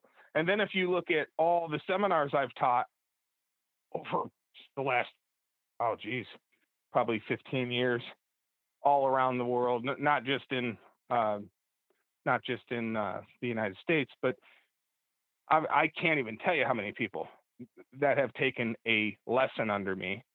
Um, and uh, I there's it's just amazing. It's I mean it's amazing how how uh, you know you know how, how you can help so many people in so many different ways without even knowing it. And uh, you know I, I even to this day you get people you know people most people don't stick around forever.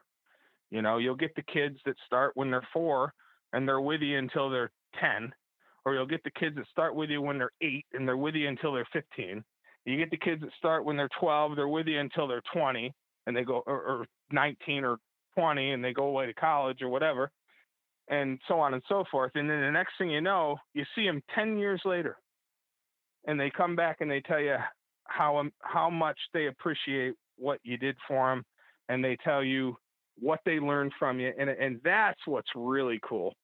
Um, in fact, I had to, just to give you a quick story. I had this uh, this kid that started with me. I say kid, he was probably 18 and he took private boxing lessons from me because we already mentioned that I was an amateur boxer. And I teach, I avidly teach boxing, but I mostly teach private lessons. I, uh, you know, I, I did have a boxing program for a while, but um, I prefer to teach one-on-one boxing lessons. Well, this kid came in at 18 years old, right before he was going to college, and he started taking two private lessons with me a week and we're talking this kid he starts boxing he starts boxing and, he's and he was doing a damn good job and he was a very good athlete. He played football and he did all this stuff. He ends up becoming a pro football player. Uh, so he trains with me for about two years. He goes to college. In college he played football. He played football for his university. He then becomes a pro football player. Um, and in college he comes back home you know he comes back home every now and then and he he takes every time he came home he took two or three private lessons with me a week. Uh, he was a he was a kicker by the way field goal kicker um, an extra point kicker and all that. And anyway so um, and he was very humble. So he comes back and he starts training with me again, and blah blah blah. And then he goes, he becomes a, prof- a professional football player, and um, so then he does, you know, he he's playing uh, pro ball.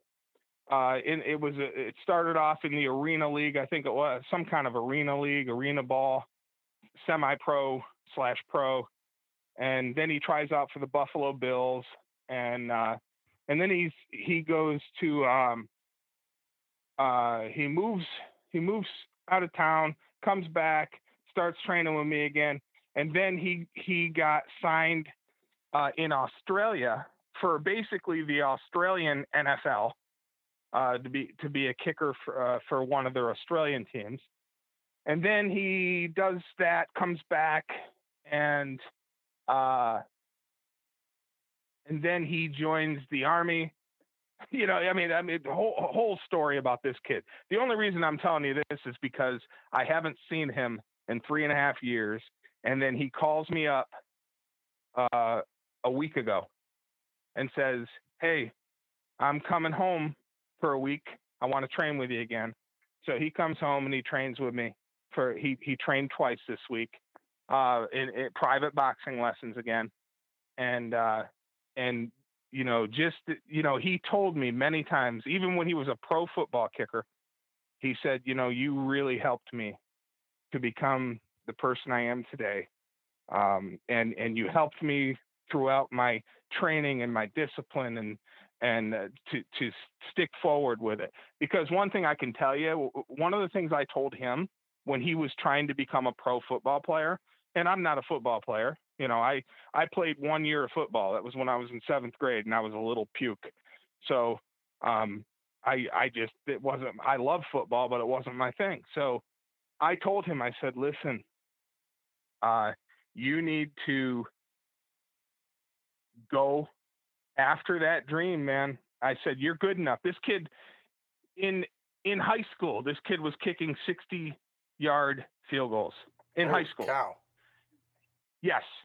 And and I told him, listen, man, I don't care what anybody tells you. Do not stop fighting to become a pro because you are damn good enough. And I'm telling you, you can do it. Trust me on this you can do it.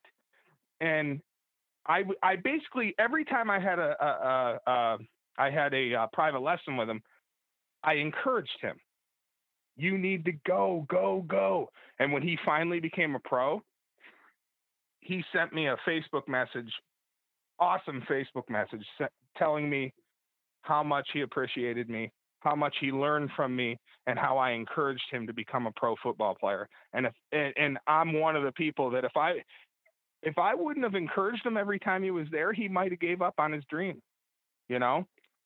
And uh, so that's one story of many that I could probably share, but um, th- that's the one that's one of the ones that pops out in my mind, you know what I mean? I and it. of course I've got several I've got several stories that I could tell you about uh, uh, kids that you know came in and then they got bullied and and and they they knew exactly what to do because of the training and and then the bullies uh, most of it was verbal but but the, they knew how to handle the situation with confidence versus you know letting the bully control them and then uh, and then of course it all worked out. And then there, I did have the the situations where kids uh, were physically bullied, and then the kids took them out, you know, um, properly. I don't mean they beat the hell out of them, but they they took them out properly. And um, one of them that I can remember, uh, you know, I, you know, in Kenpo we teach. It's not just punch, kicks, elbows, knees, sweeps, buckles, you know, all that stuff. But we also teach, you know, uh, different locks. I mean, we have some wrist locks. We have some uh, different different types of locks, and I teach come along holds. We at least that's I call them come along holds. You know, they can. Some people call them wrist flexes and whatever. Um, there's other names for them, but I I teach those the inward and outward come alongs. Well, this one kid came in and he he trained with me. You know, he was he was he came when he was like seven, and about nine eh, when he was here for about two years. He's about nine years old, and he and this bully w- wouldn't leave him alone. And and of course, I, I I I took him through the steps. You know, tell the bully to back off, look him in the eyes, tell him to knock it off. You can't. You're not allowed to do this. Leave me alone. Blah blah blah. And the bully actually phys- at one point physically like grabbed him and then this kid put him in a come along hold, you know, an inward come along hold, and he actually broke the kid's wrist. And and and the kid starts crying and had to go to the hospital and got you know got his uh got a cast on and everybody's all pissed off and and except for obviously my students parents they were all proud and and uh and I told these people I said listen that kid wouldn't leave him alone he gave him several, several, several warnings. Leave me alone. Stop bullying me. Blah blah blah. And then the kid finally physically attacked him, and my student never hit him. I said, he never hit you. He never hit your son. He put him in a come along hole. It's not his fault the kid's wrist broke, you know? And so it turned out to be a, a situation where one little move that I taught this nine year old kid, he actually put into use and actually, I mean, I, I wish he didn't break the kid's wrist. I, I mean, I'm not proud of that, but it happened. And, uh, but it is what it is, you know? And likely hasn't been bullied since by that kid. No, he hasn't. Nope. And, and now the kid's like, now this kid that was nine is now 16.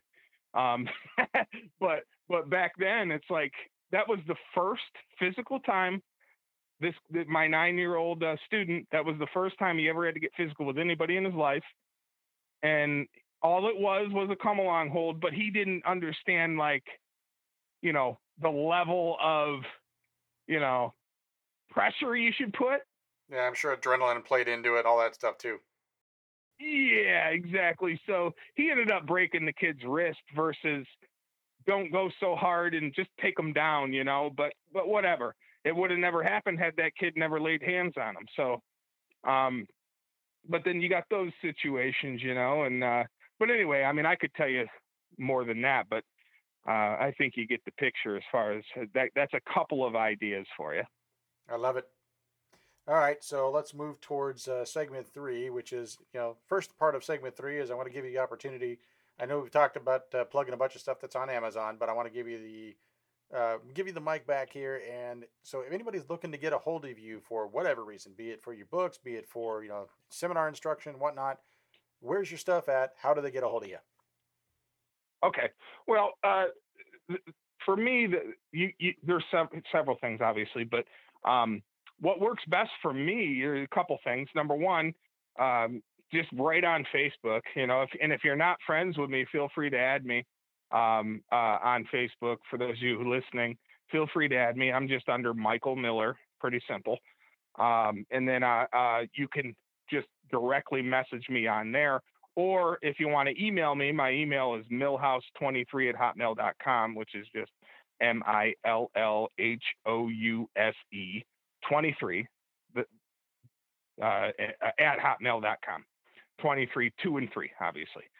Um, and then uh, I have a website, michaelmillerwriter.com, uh, which if you wanted to check out that. I mean, not a big deal there, but michaelmillerwriter.com. All my books are on Amazon. I, like I said, I have six books at the moment. They're all on Amazon. But uh, to plug the, the ones that are most important, in my view, Kenpo Perspectives, The Elvis Experience, and Journeying Beyond the Mountaintop. Those are the three. If you if you've never read any of my books, those are the three to invest in, um, in my opinion, because they're I think they're my three best. Uh, and I, and like I said, I co-authored the last two I mentioned, the Elvis Experience and Journeying Beyond the Mountaintop. But they're both great books. But if you're a Kenpo, uh, uh, uh, I should mention if you're a Kenpo person, especially American Kenpo, Kenpo perspectives is what you want. If you're not in American Kenpo, I strongly su- suggest don't don't worry about it. You know, don't you don't need to get the book because the book is specifically about American Kenpo. So unless you want to learn about American Kenpo, you can get it, but I don't. That's the deal. And then uh, Martial Intellect was the book of uh, articles I have. I do suggest that one just because I have a lot of articles in there. In fact, I have a specific article. It's even right on the right on the. I put it on the cover, but it's it's a specific article where I I did an exclusive interview with uh, UFC Hall of Famer Dan the Beast Severn. I did a uh, just for that book. I called him up and did a, a beautiful interview, and he talks about because he fought in the beginning UFCs. He wasn't in UFC one, but he was in like two, three, four, something like that. Yep. He was in like three of them, and and uh, so I called him up and and and uh, we we we uh, well actually I I messaged him on Facebook first, and then he's and I said hey I'm doing this book blah blah blah w- would you be interested in an inter- interview blah blah blah, and he was a very nice guy. He immediately messaged me back and said yeah here's my phone number give me a call. I gave him a call.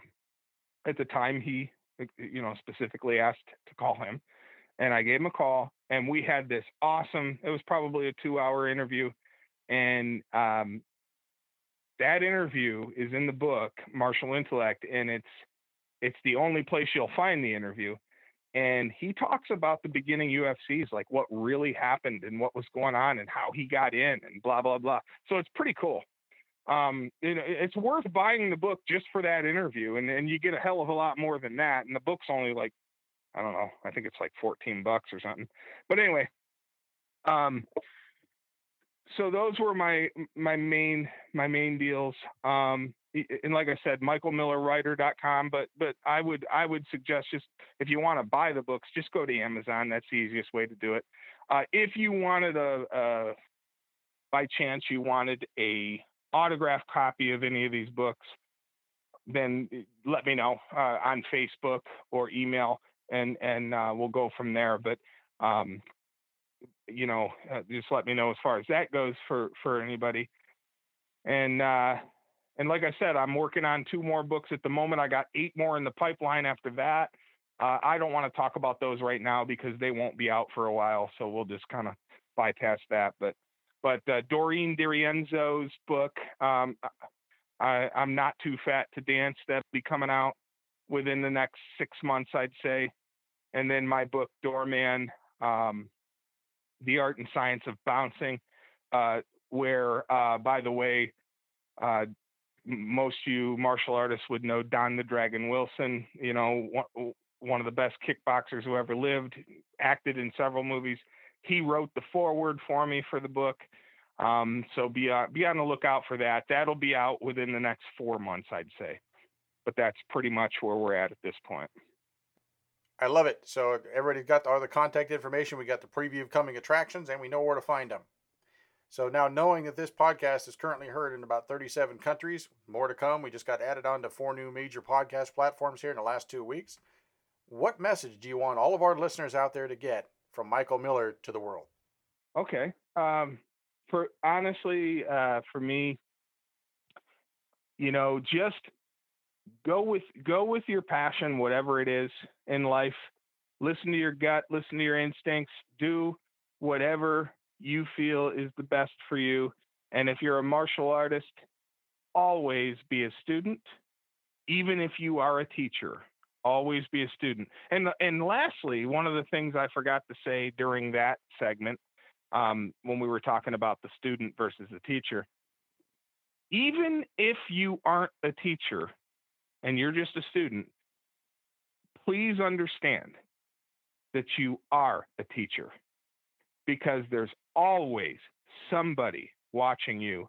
There's always somebody looking up to you. If you are an older brother or an older sister, or if you are an uncle, or you are an aunt, or you are a mother, or you are a father, or if you're a best friend with somebody, or you've got friends, or whatever it is, you are a teacher whether you like it or not, because people are going to be watching everything you do.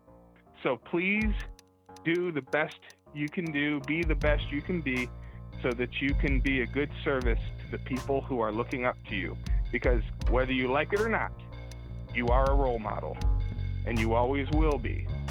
So do the best you can. Great stuff, sir. I had a blast talking with Michael and learning about his career to date in the martial arts. He's been blessed to be around some amazing instructors and has a fantastic teaching pedigree himself. I'm going to make it a point to pick up a copy of his books. Probably one of my favorite parts of doing this show is getting to hear about things I didn't know about and finding new things to absorb into my life and increasing my own knowledge base. I firmly believe knowledge has no value unless it's shared, and this platform seems to resonate and connect with a lot of people around the globe. So we're going to keep these going. Episode 5 of Season 2 is in the books, folks. Season 1 is still available at more major podcast platforms, with new platforms added again. If you like what you're hearing, give us a rating on whatever platform of choice you're listening on. We greatly appreciate the feedback. We're on Apple Podcasts, Google Podcasts, Spotify, Amazon Audible, Pandora, iHeartRadio, Alexa, which is Amazon's Echo speakers, Stitcher, TuneIn, Castbox, Bullhorn, the podcast app, and of course, our host Podbean as well.